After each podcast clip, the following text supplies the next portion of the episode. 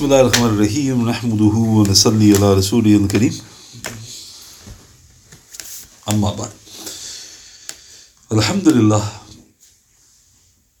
tonight is the 8th of July in the year 2023 and Alhamdulillah we moved on to the 75th night that we're going through the exalted and illustrious life of the eminent companion Sayyidina Abdullah ibn Mas'ud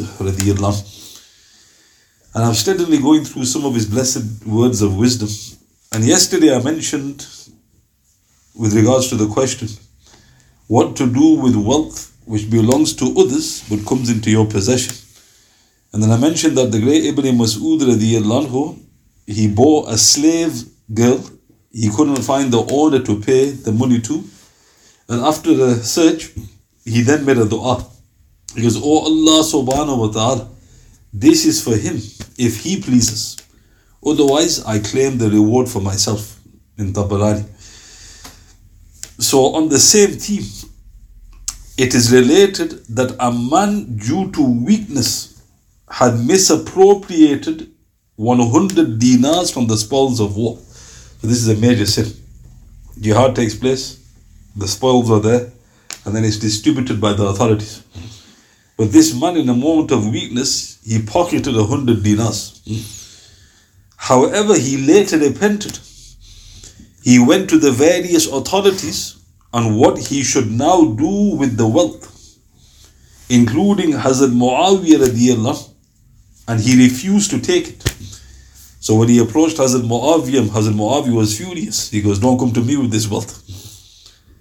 The man then saw a certain ascetic and the ascetic said, Give Muawiyah radiallahu anhu one fifth and give the rest away in charity. Later, Hazrat Muawiyah radiallahu anhu heard about this and he regretted not having thought of that answer himself. Mm. Subhanallah. So, this is in Ibn Asakir in his Tariq Dimishq 29 138. So, this is related. He he's now you could say he's stolen the wealth, but he was actually entitled to the wealth, but he took it without due process. And now he wanted to give it back. So Hazrat Muawiyah, obviously being the ruler at the time, he was furious. He goes, Don't bring it to me. Mm-hmm. But then another man, doesn't mention who it was, must have been a very pious, learned man. He said, Give a fifth, i.e., 20 dinars to Hazrat Muawiyah because he is the authority, one fifth goes to the authority, and give the four fifths in charity. That's, way of, that's a way of showing your repentance. So he did that, and Hazrat Muawiyah, when he heard this, he was very happy. Goes, I wish I had given that answer, meaning he's not taken anything. That's part of his repentance. So this is another way in how to deal with this problem, i.e., of acquiring wealth which wasn't yours. On a similar theme, it is related in Imam Ghazali in his Ihya. Sayyidina Abdullah ibn Mas'ud radiallahu, he once went to the market to buy food. When he reached for the money that he kept, and he kept it in his turban, he discovered the money had gone. The people thereupon gathered and asked Sayyidina Abdullah ibn Mas'ud radiallahu to make a dua and asked for the hand of the thief to be amputated. So obviously out of love the people said, Oh venerable companion, make a dua that he's caught and we'll cut his hand off. So he quietly raised his hands towards the skies and he made the following dua. Oh Allah subhanahu wa ta'ala, if what made him take it is his need, then bless it for him. However, if it was his boldness to perform sins, then make this the last of his deeds. Subhanallah. So let's look at this. So note Ibn Mas'ud, he had this harshness about him as well, radiallahu. And this was part of his trait, but he had mercy as well. So look how interesting. Just like he made a dua, he goes, Oh my Lord, give him the reward. I've given the charity. If he doesn't want it, I claim the reward. He's doing it here. Somebody has actually stolen, imagine, taken his wealth. But there was a possibility that the man who took it was in desperate need. Doesn't justify it. doesn't justify it. But Ibn Mas'ud, being a faqih, he made a dua for that. He goes, if he was in desperate need, bless it. I've given it to him. But if there was no need, he was just doing this because of you know showing rashness or boldness, make it the last of his deeds. Question. We don't know what happened to him. So obviously the dua will probably get answered. If it was in need, he was blessed. Now think about that. Would you make a dua to bless the thief? He's saying, you know, I'm just narrated the report. But imagine it happened to you. Let's say you went to Hajj or Umrah, you took some money with you, doing tawaf, let's say. Next minute, it was money gone. Is the normal reaction, Ya Allah bless it. Whoever's taken it, bless him. That's not, a normal, that's not a normal reaction, but this shows that you know he wasn't quick to curse. But if a person did it out of boldness, he goes make it the last of his deeds. Clarifying further, in Imam Ghazali in his Ihya, a man came to Amir al-Mu'mineen, Umar ibn Abdul Aziz rahmatullah complaining about an unjust act. The Amir al-Mu'mineen advised, it is better for you to face Allah subhanahu wa ta'ala as a victim of injustice than to take revenge. Subhanallah. It is better for you to face Allah subhanahu wa ta'ala as a victim of injustice than to take revenge. So look how beautiful. This is another reason why he didn't make that dua. Why? Because you got two you got a choice. Somebody has wronged you, so you take vengeance. As long as it's, you know, an eye for an eye, a tooth for a tooth, fine, no problem. That's your right. Mm. It's better to forgive. Mm. But why is it better to forgive? Look how beautiful. Amir al Mu'mineen said, You're going to meet your Lord. Is it better for you to meet him as a victim of injustice? Or you take revenge? So when the man who asked him for advice, he goes, Amir al Mu'mineen, somebody's wronged me. We don't know what the wrong was. What should I do? He basically gave the advice be a victim of injustice. It's better for you. This is better for your sake. So note again, subhanallah, this is what Ibn Masud did. Somebody stole his money. So where did the Amir al-Mu'mineen Umar bin Abdul Aziz get that knowledge from? He must have been from Ibn Masud radiallahu. So note again, we are not worldly minded people. We're always thinking of the real, the after, the eternal life. Unfortunately, a lot of Muslims haven't got that mindset now. subhanAllah. So moving to another subsection. His detesting those who were idle. So in a very famous report, Abdullah ibn Mas'ud anhu said, I do not like, or he said, it angers me to see the one who is idle, the one who is neither occupied in worldly matters nor in the pursuit of the hereafter. Subhanallah. This is in Ahmad in his Zuhd, number 159, Bayhaqi in his Zuhd al Kabir, number 775, Ibn Abi Shayba in his Al Musannaf, number 34,561, Abdul Razak in his Al Musannaf, Waqi in his Zuhd, number 369, Abu Nu'aym al Hilya, number 246, Sifat al Safwa 1 156, Kanz al Ummal, volume 8, page 232, Hayat al Sahaba, volume 5, page 384 of the New English Translation. So in this authentic report, the great Ibn Masud said, This bothers me. It means that it irritates. And who is the one who would irritate? The one who's basically like a cabbage. He's not working for his dunya, let alone working for his akhirat. He goes, This person I despise. It angers. I do not like this person. So now let's look at this. First, let's turn to the unbelievers. Abdullah ibn Abbas, he recited this verse, radiallahu in Surah Ar-Rum, Surah 30, verse 7. أعوذ بالله من الشيطان الرجيم يعلمون ظاهرا من الحياة الدنيا وهم عن الآخرة هم غافلون They, i.e. the unbelievers, they know but the outer things of this worldly life, but of the hereafter they are heedless. He explained, meaning that the unbeliever knows how to prosper in the world, but they are ignorant of the matters of the religion. This is in Ibn Jarir and Ibn Kathir in their respective tafsir. So let's look at this. So what does Allah the Almighty and Glorious say? He says about the unbelievers, they know ya'lamun, they have knowledge of the hayat al-dunya, of this worldly life. But then he says, وَهُمْ عَنِ الْآخِرَةِ هُمْ غَافِلُونَ Because they are heedless of the hereafter. So the great Ibn Abbas said it means the unbeliever has knowledge about what? Dunya. And it's true, isn't it true? They're leaps and bounds ahead of many of the Muslims. You know, they know they're the, you know, they've excelled in all the fields. But when it comes to the akhirat, what does Allah Ta'ala say? Ghafil. They don't know. As we can see all around us in the world today, how can the Muslim thus be in a more decrepit state than even the unbeliever? Why? Because at least the unbeliever is working for dunya. What did Ibn Masud say? He goes, he's not working for dunya, he's not working for the hereafter. He goes, I despise that person. So did Ibn Masud, radiallahu, did he despise the unbeliever? No, because he's working for dunya.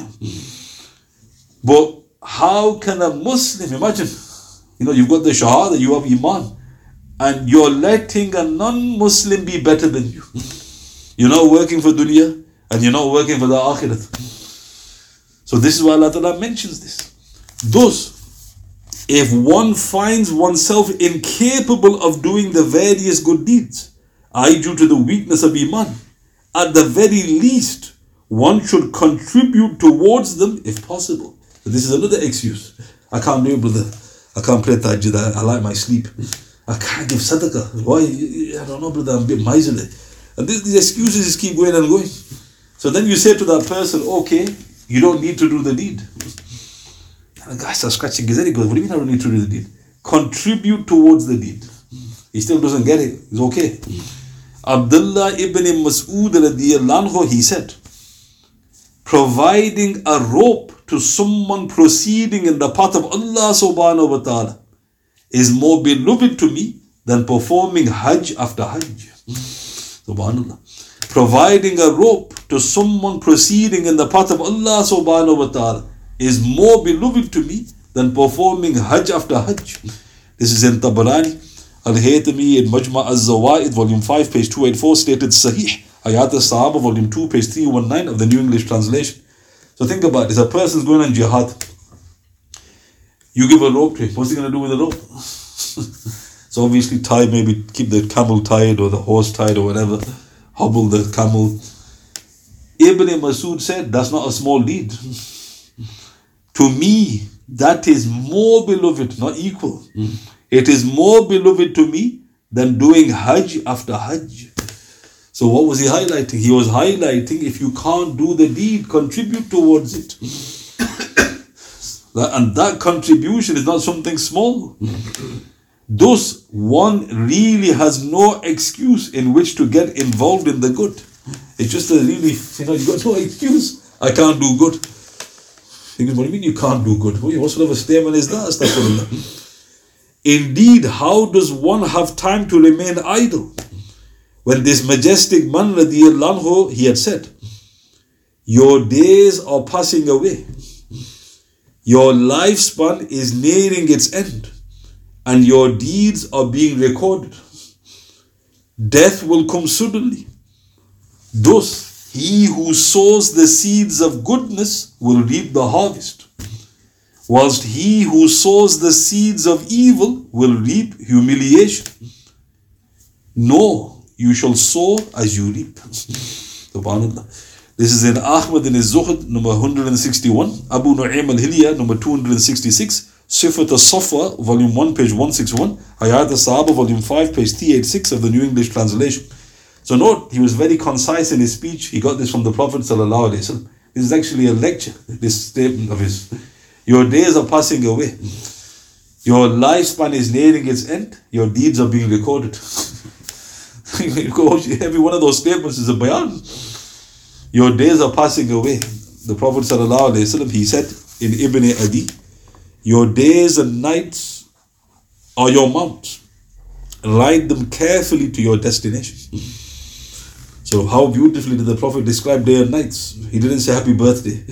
you know, congratulations on 25th. Because he told you what days and nights are. He goes, they are your transport. Somebody goes, transport? To where? To your destination. And where's your destination? Heathrow Airport. No. Allah subhanahu wa ta'ala. So what is he telling you, the Prophet? Your days and nights, you need to use that transport well. Then Ibn Masud said, Your lifespan is nearing its end. Forget about our lifespan. The world is coming to an end. The Prophet was once, it was after Asr and the sun was coming close to Maghrib. And he said to the companions in Ahmed, he goes, The life of this world, what is left of it, is just like what the time for the sun to set. Meaning, prior to the Prophet, that is how much of the world has gone. So, what was left 1,400 years ago of the world? So, what's left now? So, that's the world, not talking about you. You just like insignificant blip. Your lifespan is nearing its end and your deeds are being recorded. Then he said, Death will come suddenly. What does that mean? Death doesn't give you a warning. it doesn't say, oh, by the way, happy birthday. What? You're going to die next year at this day. right? Imagine that one, Happy birthday, happy death day. Imagine somebody says that. happy death day. What's all that about? There's no warning. I mean, you need to prepare. He who sows the seeds of good, he reaps the harvest. He who sows the seeds of evil will reap humiliation. You shall sow as you reap. Meaning is up to you. You want goodness, it'll be waiting for you. You want evil, it's going to be waiting for you. What do you want? On another occasion, this heavenly man radiallahu said, I do not want to see any of you behaving like a dead corpse at night and like a kuturub by day. So this is in Abu Nu'aym al-Hilya number 247, Tahzib al-Hilya 1-119, Hayat al-Sahaba volume 5, page 385 of the New English Translation. So let's look at this. So we need to know what a kutrub is. He mentioned an insect or something.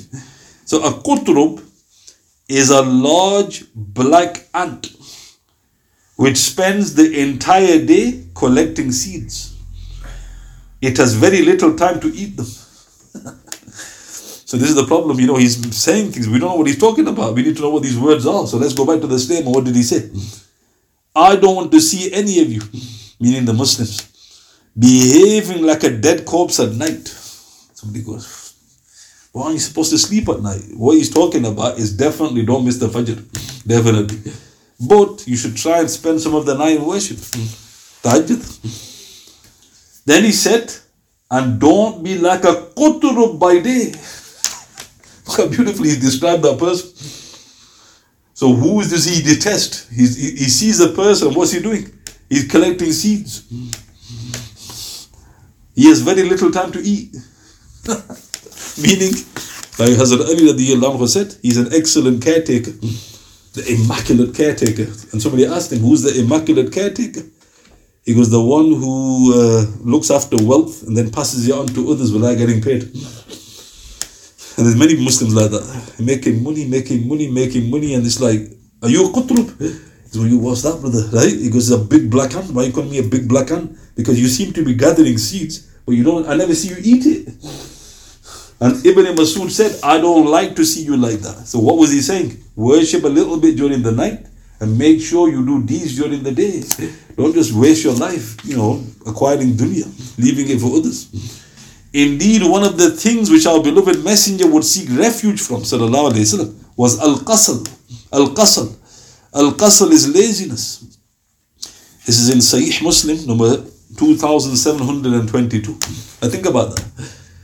Why was Rasulullah sallallahu alayhi wasallam seeking refuge from laziness? Was he lazy? Far from it. Have we made that dua? And he goes, so brother, before I you answer that, are you lazy?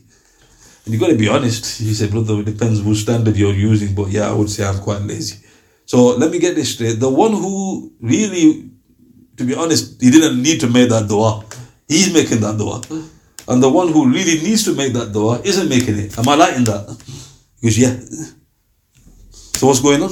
Camel signs. So this dua you make, I seek refuge in you, O my Lord, from laziness. Now somebody goes, what's wrong with laziness as long as my farad? There's a hadith. The Prophet said, uh, uh, the hadith is in Daraqutni. I fear four things for my ummah laziness, weakness of Iman. And he mentioned a few other things which I can't remember. He goes, laziness, weakness of Iman. And why did he mention these things? Because the four things he mentioned, so that's it. The Prophet ﷺ said, I fear four things for my ummah overeating, oversleeping, laziness, and weakness of Iman. So, this is the rough meaning of the hadith. Now, what's interesting about the things he feared, they all have a knock on effect. Somebody says, okay, go to the first one, overeating. I fear for you, don't overeat. The Prophet goes, I don't, because this is something that troubles me. What's the knock on effect? Overeating leads to oversleeping. You know, if a person that gets blood sugar, and the next minute he goes, Oh, I need to have half an hour kip. right? He's keeping all day. Overeating, oversleeping, then what does that lead to? Laziness. And what does that lead to? Weakness of Iman. So the Prophet ﷺ was telling you what are the steps that leads to the corrosion of your Iman. So simply put, you made this dua. Oh Allah subhanahu wa ta'ala, I seek refuge in you from laziness. Right? Now what's shocking? The Muslims, because they're the last place you expect to see this. You don't believe in the hereafter. Because yeah, but I'm just taking my time. It is just related that Abdullah ibn Mas'ud, radiyallahu his blessed family, he used to ensure that none of his household members were asleep after Fajr. He would personally monitor them in this matter. This is in Ibn Abi Shayba in his Al Musannaf, volume 9, page 36. So think about that. We know he was very strict with his family. But he would make sure that none of his family would sleep after Fajr. Why? Because this is laziness. The blessings are in the morning, the Prophet ﷺ. Bless the mornings of my ummah. The Prophet made a dua for that. So now one of the brothers mentioned to me, he goes, How does that work for a taxi driver? so I says to him, I goes, Where's the, the Prophet's dua? I'm sure he knew that he was incorporating taxi drivers. But I think what he was trying to get across was he makes more money at night.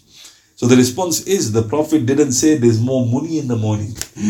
Did he say money? He goes, he made dua for blessings. So blessings, taking wealth as an example. If your wealth is blessed, do you need more or less? Less is enough because it lasts longer.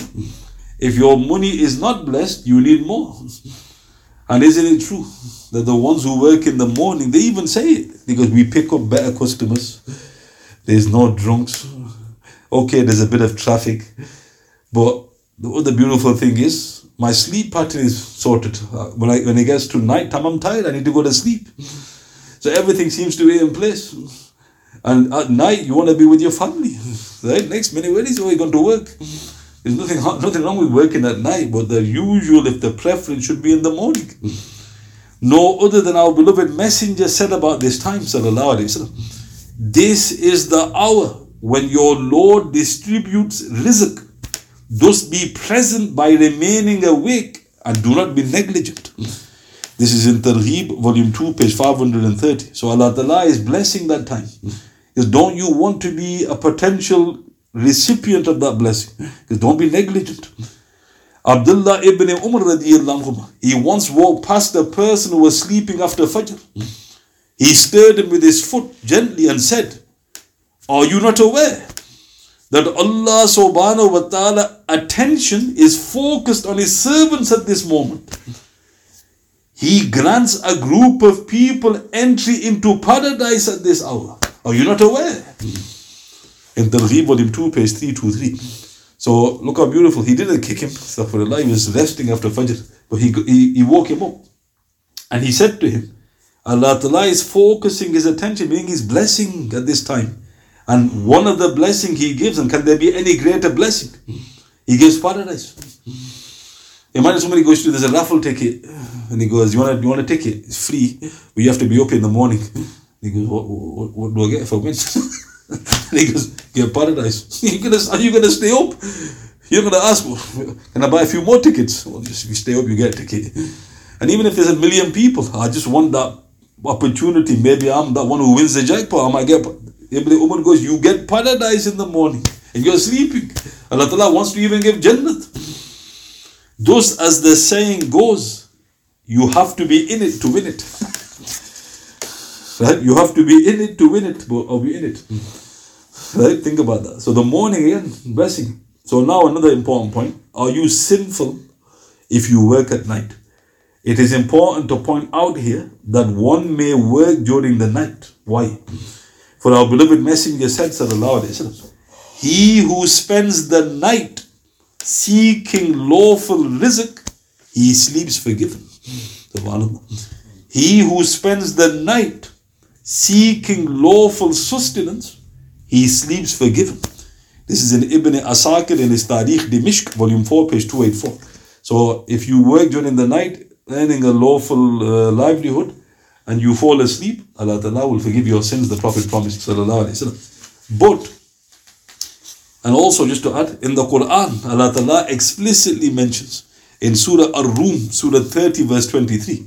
أعوذ بالله من الشيطان الرجيم ومن آياته منامكم بالليل والنهار وابتغاؤكم من فضل And amongst his signs is the sleep that you take by night and by day, and the quest that you make for His bounty. So, what does Allah the Almighty and Glorious explicitly say in the Quran? You can sleep during the day. Amongst His signs is the sleep you take by night, billayl, wan nahar, and the day. Thus, one is not sinful if one sleeps during the day or works during the night. However, it is preferable to do the opposite. So ideally, you should work during the day, get the blessings of Almighty Allah subhanahu wa ta'ala and rest during the night. However, if you reverse it, it's not the ideal. But there's no harm inshallah. The most somebody could say is it's a slight dislike. And of course the night is a time to rest. The blessings of the night are not like the day. You sleep during the night, you notice you go into a deep slumber. During the day, you're in and out. So the blessings of sleep also is reduced during the day as well, subhanAllah.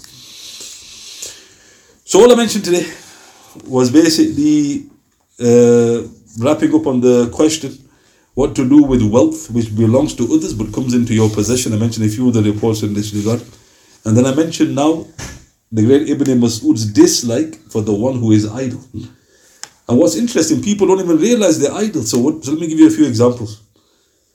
So the cabbage day is what he detested. So when you're watching TV, is that cabbage day? Yes. Why? Because you're not doing anything. They even say you're in a zombie state. And why do they call you a zombie? Because you're not thinking. You're not doing anything. It's just that's the state he detested. If you're reading, are you idle? No. You're engaged. Right? So when you say idle, is very important to clarify upon that. It means that you're not doing anything. You know, you know, PlayStation. and if you're, you know, if you're a kid, no problem. But if you're a fully grown bro, bro playing PlayStation, are you idle? Of course you are. What a waste of time. Right? So this is being idle, even though physically you're doing some movements. You're watching box sets. idle, ordering pizzas. Right? You know, you're wasting your life. And we have to give credit where credit is due. The non Muslims, many of them, that's one thing they'll never do. In fact, they get very upset over that. They go, What are you doing? Because you at least do, you know, do something. Work.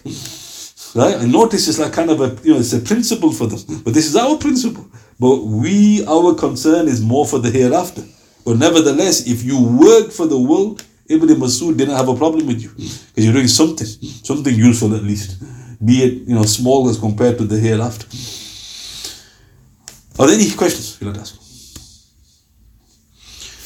سبحان الله بحمده سبحانك اللهم وبحمدك اشهد لا اله الا انت استغفرك واتوب اليك واتوب بالله من الشيطان الرجيم سبحان ربك رب العزه عما يصفون سلام على المرسلين والحمد لله رب العالمين بسم الله الرحمن الرحيم والاصل الانسان لفي خسر الذين امنوا وعملوا الصالحات وتواصوا بالحق وتواصوا بالصبر صدق الله العظيم